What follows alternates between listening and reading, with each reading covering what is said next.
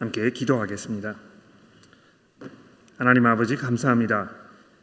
교회로 저희를 불러주시고 우리가 함께 교제하며 하나님의 말씀의 다스림 가운데 들어가도록 도와주셨으니 이제 주의 성령께서 저희의 마음과 생각을 인도하셔서 이 말씀에 집중하며 또 하나님 앞에 두려운 마음으로 겸손한 마음으로 말씀을 듣게 하시고 우리가 이 말씀을 듣고 깨달을 때에 우리의 삶이 변화되어서 그리스도의 오심을 잘 준비하는 지혜로운 종들로 살 수 있도록 우리 모두를 인도하여 주옵소서.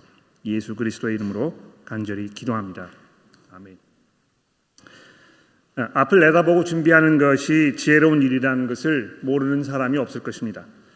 이미 우리는 일상생활에서 앞을 생각하고 미래를 대처하면서 준비하는 일에 매우 익숙해져 있습니다. 직장에서 이제 은퇴할 것을 우리가 미리 계획하고 경제적인 여건과 상황들을 따져보면서 노후 대책을 세우는 것입니다.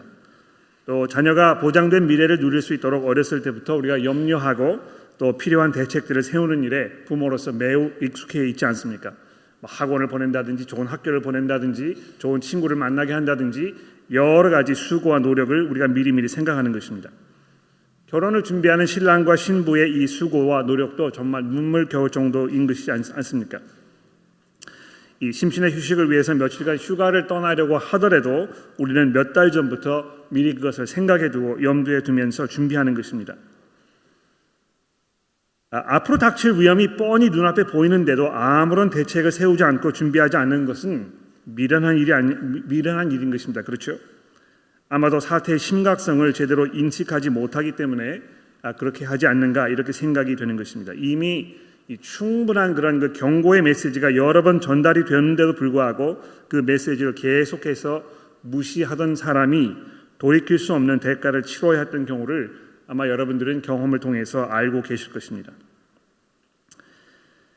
성경은 이 세상을 예수께서 심판하시기 위하여 심판관으로 임명이 되셨고 그 예수께서 이 땅에 다시 오실 것이라고 우리에게 격려하며 또 경고의 말씀을 하고 있습니다.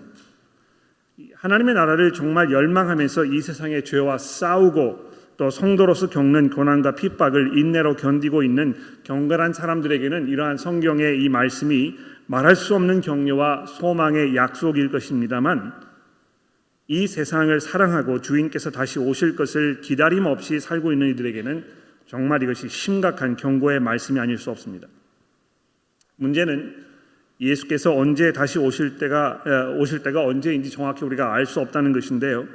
그렇기 때문에 많은 사람들이 이 주의 기다림을 열망하지 못하고 이게 점점 식어버리거나 또 관심이 다른 데 돌아가 버리는 이런 상황 속에 있다는 것을 우리가 이 시간 돌아보지 않을 수 없습니다. 여러분 정말 주의 오심을 잘 준비하면서 그것을 기다리면서 그것을 열망 중에 소망 중에 살고 있는지 이것을 우리가 잘 돌아보는 그런 시간이 되기를 바랍니다. 아마 이 자리에 계신 여러분들 중에는 예수께서 다시 오실 것이라는 사실을 이렇게 설득을 제가 해야 하는 그런 분들은 계시지 않을까 이렇게 생각합니다. 혹시 모릅니다만 이 중에 여러분들 중에 설마 예수께서 다시 오실까 이런 그 의구심을 가지고 계신다면 잠시 이 말씀을 들어보십시오. 우리가 지난 몇 주 동안 3장 24장의 말씀을 계속 보면서 이 주의 오심에 대하여 지금 계속 돌아보고 있는 중에 있습니다.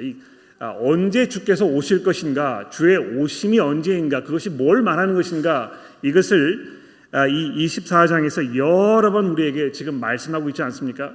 여러분 그 24장 3절 말씀해 보십시오. 제자들이 예수님에게 이렇게 묻지 않았습니까? 예수님께서 성전이 다 무너져버리고 이렇게 한다고 말씀하셨을 때에 제자들이 예수님에게 언제 이 일이 일어날지 또 주의 오심이 언제일지 세상의 마지막 날이 언제일지 이렇게 질문하는 것으로 24장이 시작이 되고 있습니다. 그런데 거기 그 질문에 거기서는 끝난 것이 아니고요. 예수께서 여러 번 24장을 통해서 내가 올 것이다, 주의 오심이 있을 것이다 하는 말씀을 여러 번 하는 것을 우리가 이제 보게 되는데 여러분 그 7절의 말씀을 보십시오. 24장 27절입니다. 거기 보시면 예수께서 번개처럼 나타나실 것이라고 이렇게 말씀하는 부분이 등장하고 있는데요. 제가 이 부분은 제가 설교하지 않았습니다만 아마 신 목사님께서 이걸 말씀하시면서 이 부활에 관련된 그런 레퍼런스가 아닌가 아마 설명하지 않으셨을까 이렇게 짐작을 해봅니다. 여러분, 이 번개처럼 나타난다는 이 표현이 나중에 보시면 예수께서 부활하신 후에 이 번개와 같은 그 찬란한 옷을 입은 천사가 그 부활하신 예수의 그 무덤 앞에 나타났다는 사실을 이렇게 언급하면서 마치 그것을 염두에 두고 예수께서 말씀하신 것처럼 이렇게 이야기하는 부분이 등장하고 있다는 것입니다. 또 3절 넘어가서 이 30절로 내려와 보시면 예수께서 구름을 타고 영광 중에 내가 올 것이라 하는 말씀을 이렇게 하고 계시는데요.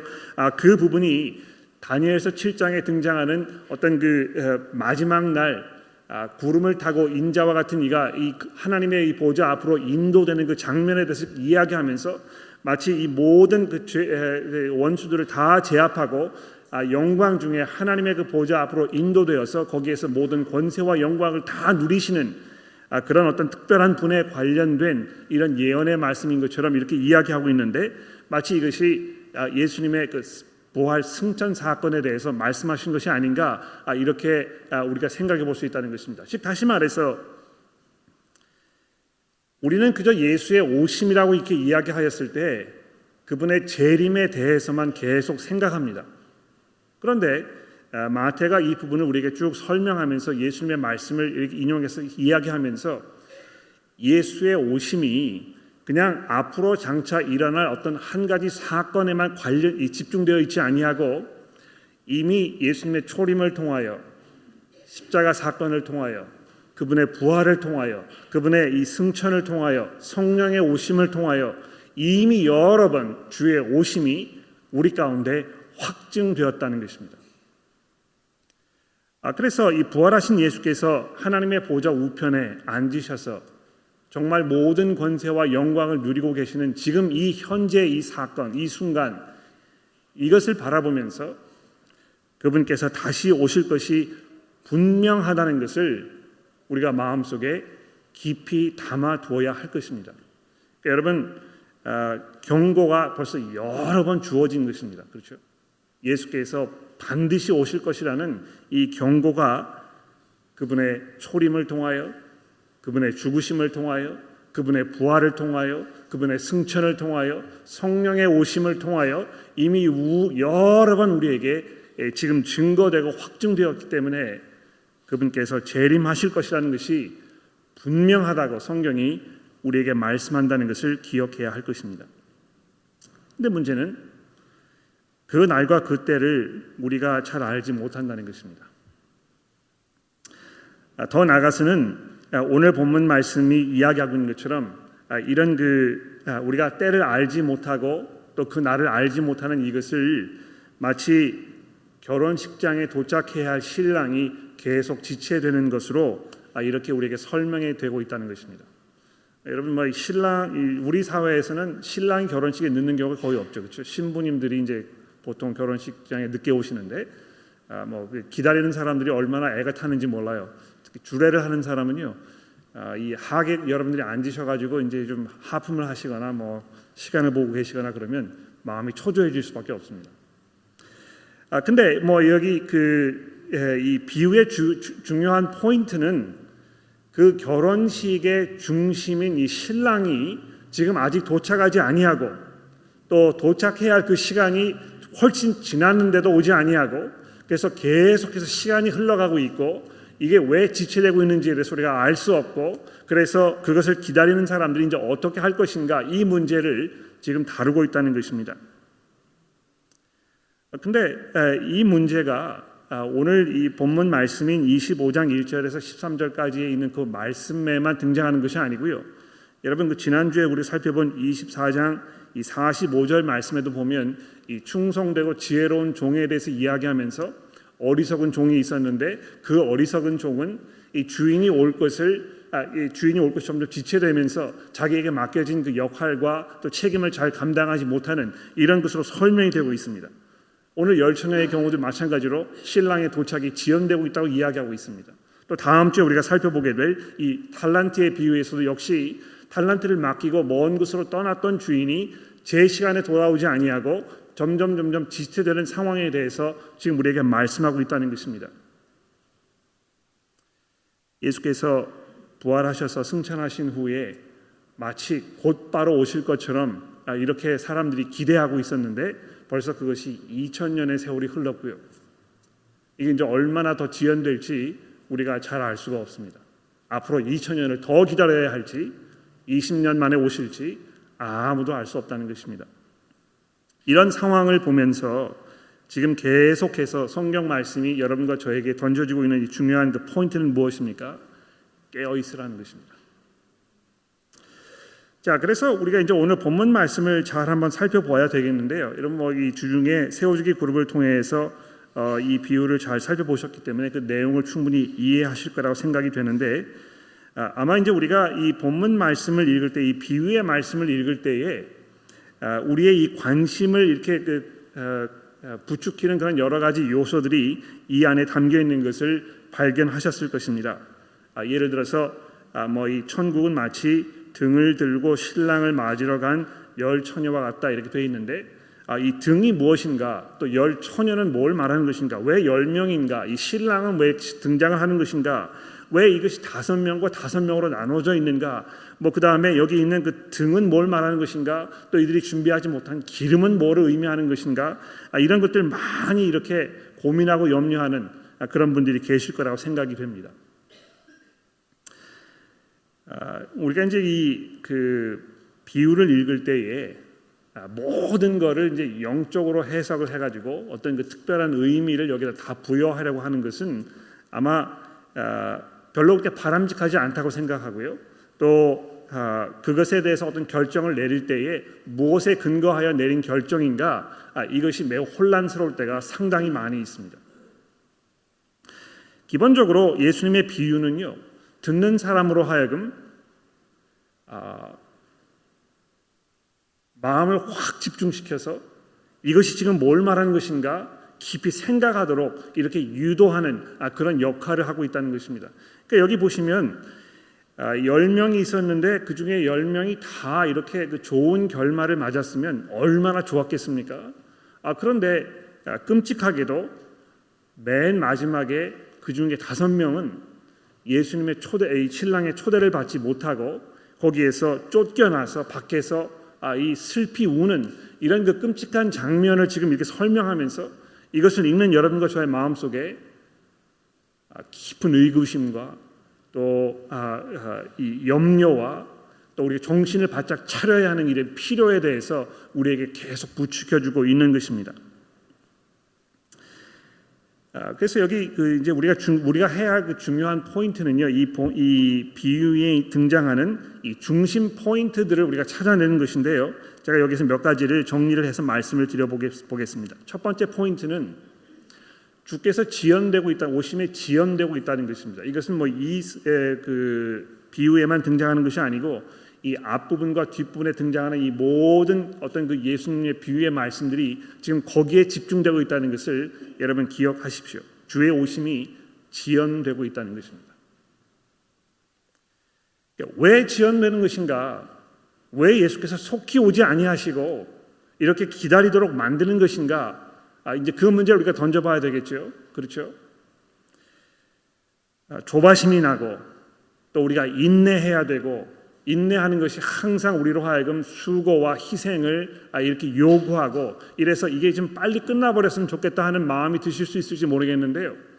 모든 분들이 그렇게 생각하지 아니하고 지연되니까 이거 정말 좋구나, 아예 오지 않으셨으면 좋겠다, 내가 그냥 이 땅에서 지금 누리고 있는 현재의 삶, 내가 잘 먹으면서 건강하게 행복하게 이 땅에서의 이 부귀영화를 누리면서 살고 있는 이 현실이 그저 계속 진행되었으면 좋겠다, 이런 생각을 가지고 계시는 이들에게는 이 예수님의 오심의 이 지연이 어떤 면에서 아름다운 그런 소식으로 이렇게 다가올지도 모르겠습니다. 그래서 이 본문 말씀을 읽으면서 벌써 이제 우리 마음속에 내가 지금 어떤 마음 상태로 어떤 생각을 가지고 살고 있는가 우리에게 질문하게 되겠죠. 그러니까 여러분도 이 비유의 말씀을 읽으시면서 이 질문을 피하실 수 없을 것입니다. 신랑의 오심이 지연되는 이 상황 속에서 지금 나는 거기에서 행복하게 북치고 장구치면서 만족하게 살고 있는가? 이것이 나로 하여금 아니면 어떤 깊은 실망감과 또 안타까움과 또 이 더 깊은 기다림으로 나를 살도록 이렇게 만들고 있는가? 이런 질문들을 아마 여러분들이 스스로에게 던져보셔야 할 것입니다. 두 번째로 중요한 포인트는요, 이 중대한 일을 앞두고 신랑의 오심을 앞두고 특별한 부르심과 역할을 받았는데도 불구하고 아무런 준비가 되어 있지 않은 이런 사람들의 상황에 대해서 지금 이 본문 말씀이 이야기하고 있다는 것입니다. 여러분이 열 처녀가 있었지 않았습니까? 이 열 처녀에게 특별한 역할이 주어졌죠. 이 등불을 준비하는 일이 굉장히 중요한 일이었던 것 같은데 왜 등불을 준비하는 게 중요했겠습니까? 이 상황을 우리가 잘 알 수 없어요. 이 1세기의 유대 지방의 결혼 풍습이 어땠는지에 대해서 많은 사람들이 연구하고 생각해서 글을 많이 적어내었습니다만 그 이야기를 하는 모든 사람들의 어떤 그 설명이 다 달라요. 그렇죠? 이것이 10명의 처녀가 지금 이 신랑에게 장가를 듣는 상황이 말하는 것인가? 아마 그렇지 않을 거예요. 예수께서 설마 일부 다처제를 말씀하신 것이 아닐 것입니다. 그러니까 일반적으로 이 열 처녀가 열 신부라고 생각하셨으면 아마 여러분 오해하셨을 거예요. 그런 것이 아니고 이 열 처녀가 결혼식이 벌어지고 있는 데에서 어떤 특별한 역할을 감당해야 했던 마침 신부의 어떤 들러리와 같은 그런 역할을 했던 사람들이 아닌가 우리가 이렇게 생각해 볼 수도 있겠고요. 또는 어두운 밤에 신랑이 집을 찾아오기 위해서 그들을 환영하는 어떤 그 파티를 여는 것인데 거기에 필요한 이 불을 밝히는 이런 역할을 했던 사람이라고 이렇게 설명하는 사람들 많이 있습니다. 중요한 것은 이 당시의 결혼 풍습이 어땠는지 이거 깊이 생각하는 것이 아니고요. 이 열 처녀에게 특별한 역할이 주어져 있었고 그래서 이 신랑이 그 사람들에게 특별한 어떤 부르심을 주고 그들로 하여금 이 역할을 감당하도록 이렇게 했었는데도 불구하고 그 중에 5명은 그 특별한 부르심과 그 역할에 대하여 아무런 준비가 되어 있지 않았다는 이 사실을 지금 말씀하고 있는 것입니다.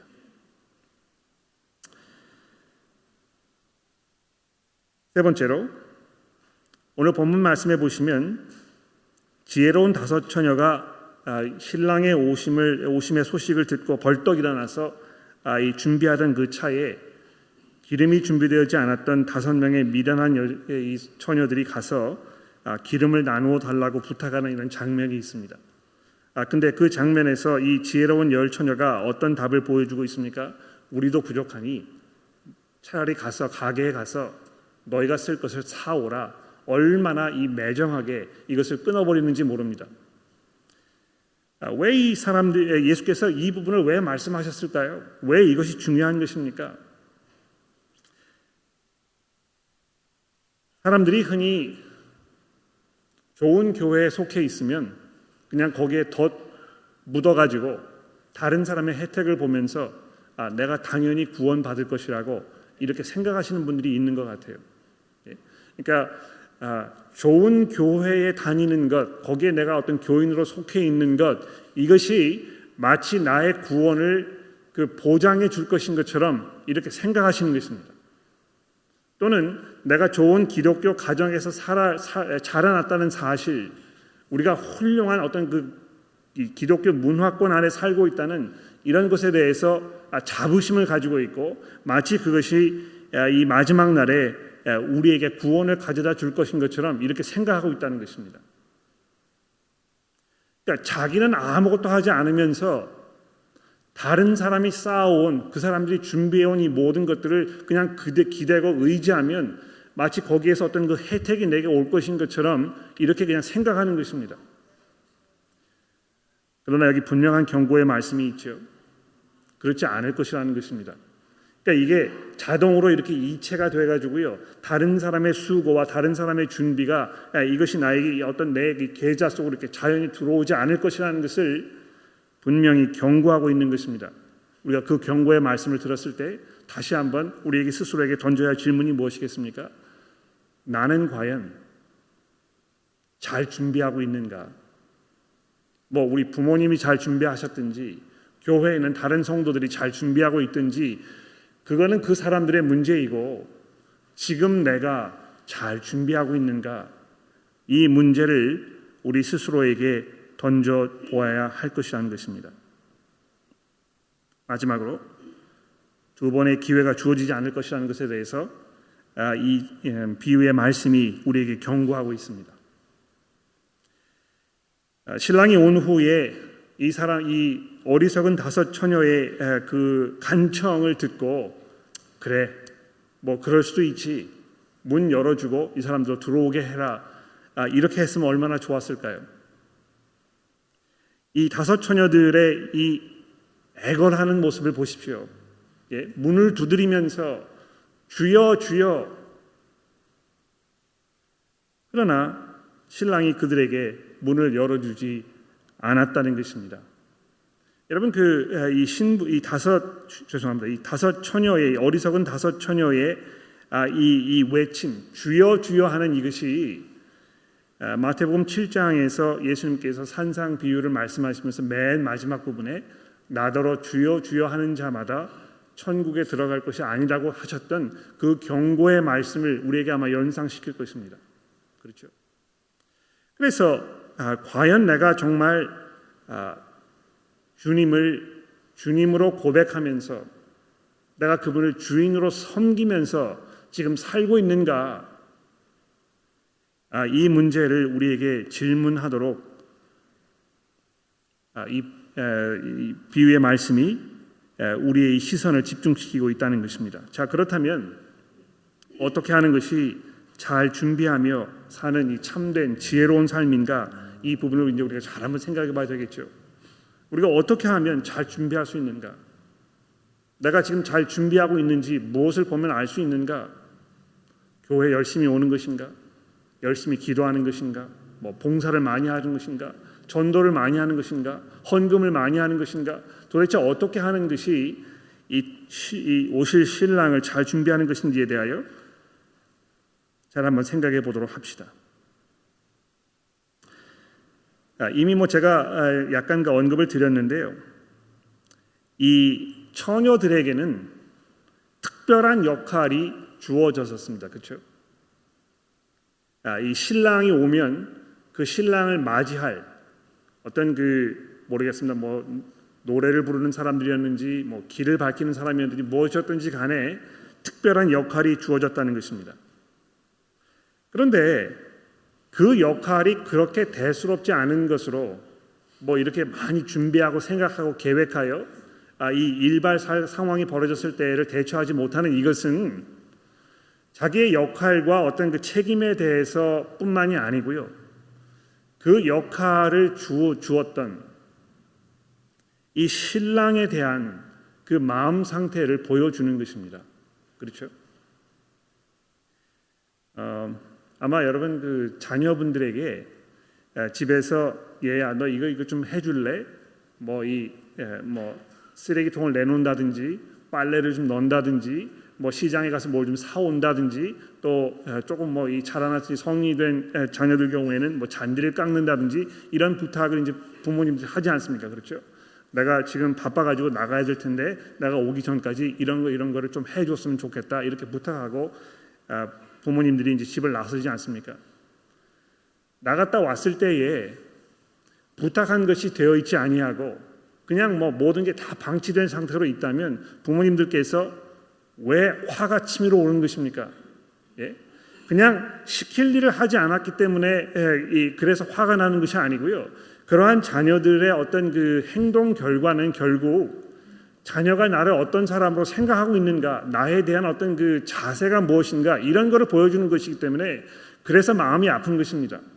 야, 이 자녀가 나를 존경하고 나를 두려워하는 마음이 전혀 없는 것이구나. 내가 그렇게 이 가정에서 내 자녀들을 위해서 수고하고 희생하면서 헌신하는 이것에 대한 아무런 감사의 마음도 없는 게 분명하구나. 이런 거를 느끼게 되니까 마음속에 안타까운 것이죠. 그렇죠? 아마 이 다섯 처녀의 마음도 그랬을 것입니다. 자기에게 중요한 역할이 주어졌지만 이 신랑을 사랑하거나 신랑을 두려워하거나 존경하는 마음이 전혀 없었기 때문에 아무런 준비하지 아니하고 그냥 허송세월을 보내고 있었던 것입니다. 여러분, 제가 설교 첫 부분에 말씀드리지 않았습니까?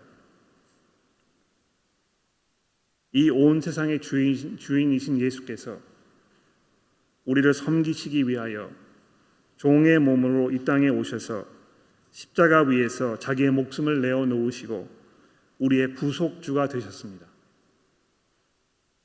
죽으신 그 예수를 하나님께서 다시 살리셔서 하나님의 보좌 우편에 앉으셔서 그 부활을 통하여 바로 그 분께서 이 온 세계의 주인이시라고 지금 만천하에 하나님 공포하셨습니다. 이제 그 누구도 예수께서 하나님의 아들이시고 이 온 세상의 주인이시며 심판관이라는 사실을 내가 몰랐다, 아무도 나에게 이야기해 준 사람이 없다, 이렇게 변명할 여지가 없게 되었다고 성경이 우리에게 얘기해 주고 있는 것입니다. 여러분, 어떤 면에서요, 복음이 전해지지 않아서 예수께서 죽으셨고 부활하지 못했다는 사실을 아무도 나에게 전해준 사람이 없다, 이렇게 이야기할 사람이 있을지 모르지만 거기에 대한 성경의 대답은 무엇입니까? 이게 만천하에 공포되었다는 것입니다. 그러니까 여러분, 지금 파라마터 로드 이렇게 가시다가요, 과속으로 경찰에게 잡혔다고 상상해 보십시오. 그런데 정말 여러분이 마음속에 내가 여기 이 속도 제한이 뭔지 몰랐다, 여기가 지금 이 60으로 가야 되는 것인데 지금 70으로 가고 있었단 말입니다.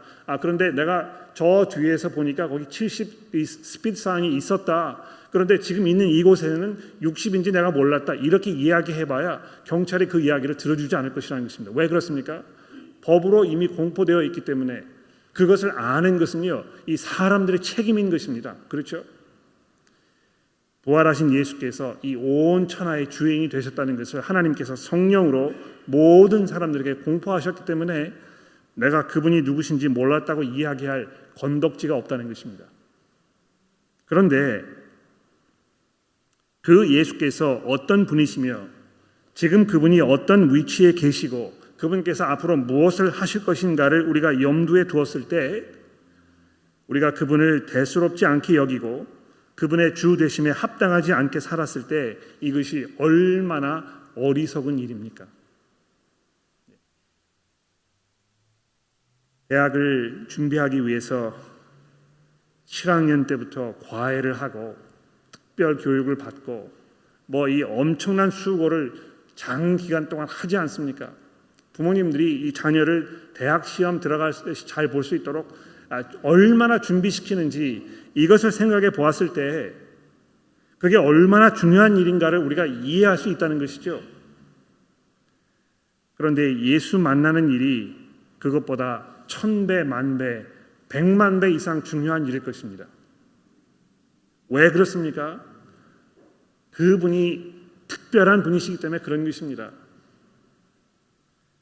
그런데 그분을 대수롭지 않게 여기고 그분의 말씀을 존중하지 아니하고 그분의 주 되심을 인정하는 삶을 살지 않고 있다면 이것은 얼마나 미련하고 어리석은 일인지 모릅니다. 그것뿐만이 아니고요. 여러분, 그 24장 맨 마지막 절에 있는 착하고 충성된 종에 대해서 이야기하면서 그 다음에 등장하는 준비되지 않았던 그 종에 대해서는 뭐라고 예수님께서 말씀하셨습니까? 이 악한 종아. 그렇죠?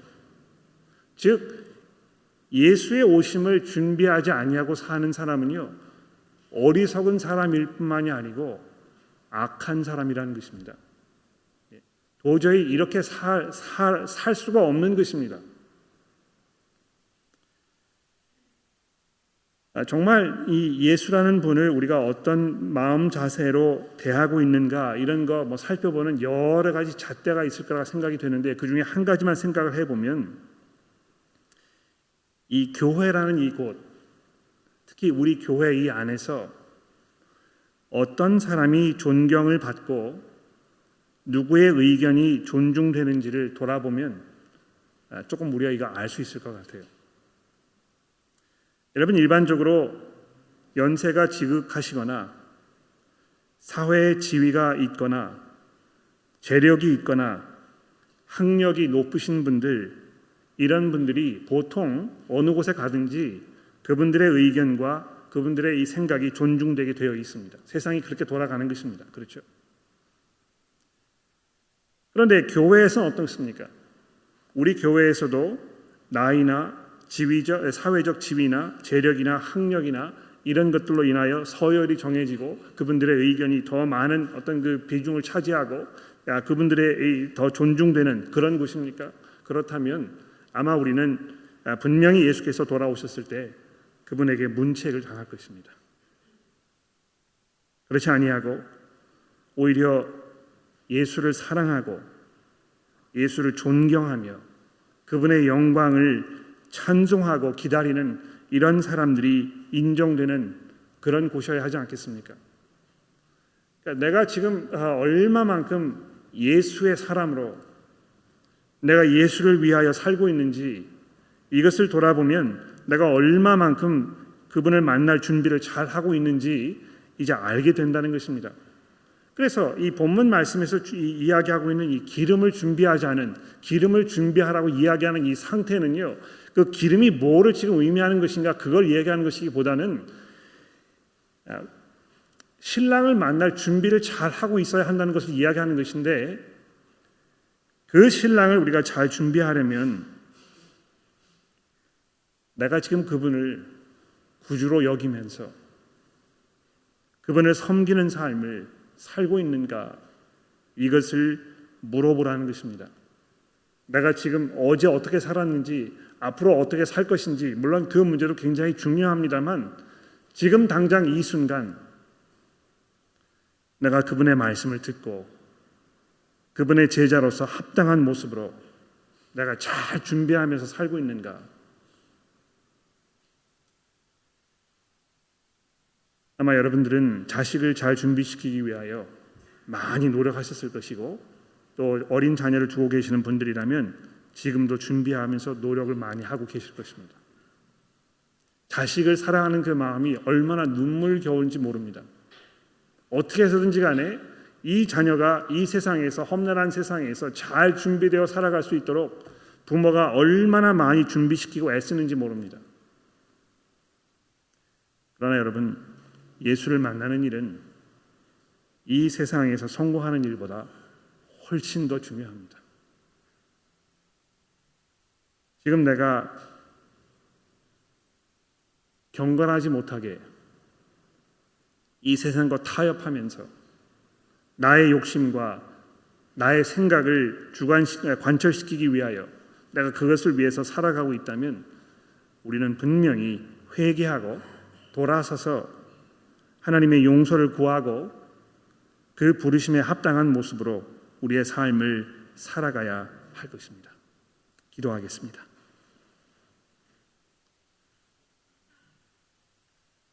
하나님 아버지, 부활하신 그리스도께서